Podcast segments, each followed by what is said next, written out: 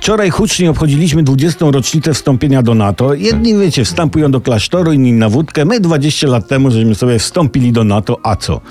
Patrzcie, wystarczy taki prosty rachunek, parę paluszków i z tego rachunku wynika, że już 20 lat jesteśmy w NATO. Wydaje się, że to było wczoraj, kiedy staliśmy się członkiem NATO, a to było dokładnie 20 lat temu. Ale pamiętam jak dziś te zaślubiny Polski z NATO. Bronisław Gademek powiedział Madeleine Albright, yes I do, I love you boys. Wyrzucił jej pierścionek za okno do studni i teraz gdzie się wykopie ten pierścionek, tam powstanie Fort Trump w Wieliczce. Choć ja bym proponował Natolin na przykład. No dobrze, odkąd wstąpiliśmy do NATO, zmieniło się oblicze paktu.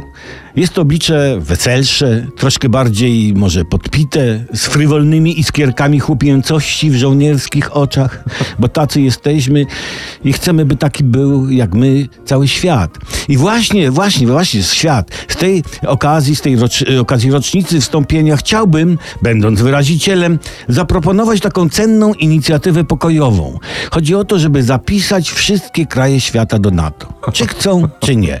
Zauważcie zyski. No nie będzie go atakować, prawda, bo, bo wszyscy będą swoi i nie, będzie, i nie będziemy obcym sprzedawać broni, bo nie będzie obcych. Tylko sobie nawzajem będziemy sprzedawać, nie? Ja ci fregatę, ty mi armatę, nie? A jak te pozostałe kraje nie będą chciały do NATO, zaczną się burzyć, nie? To posłać tam wojsko, walnąć im parę pocichów, kilka nabojców i będzie. Ma być wspólny pokój na ziemi. Po to istniejemy.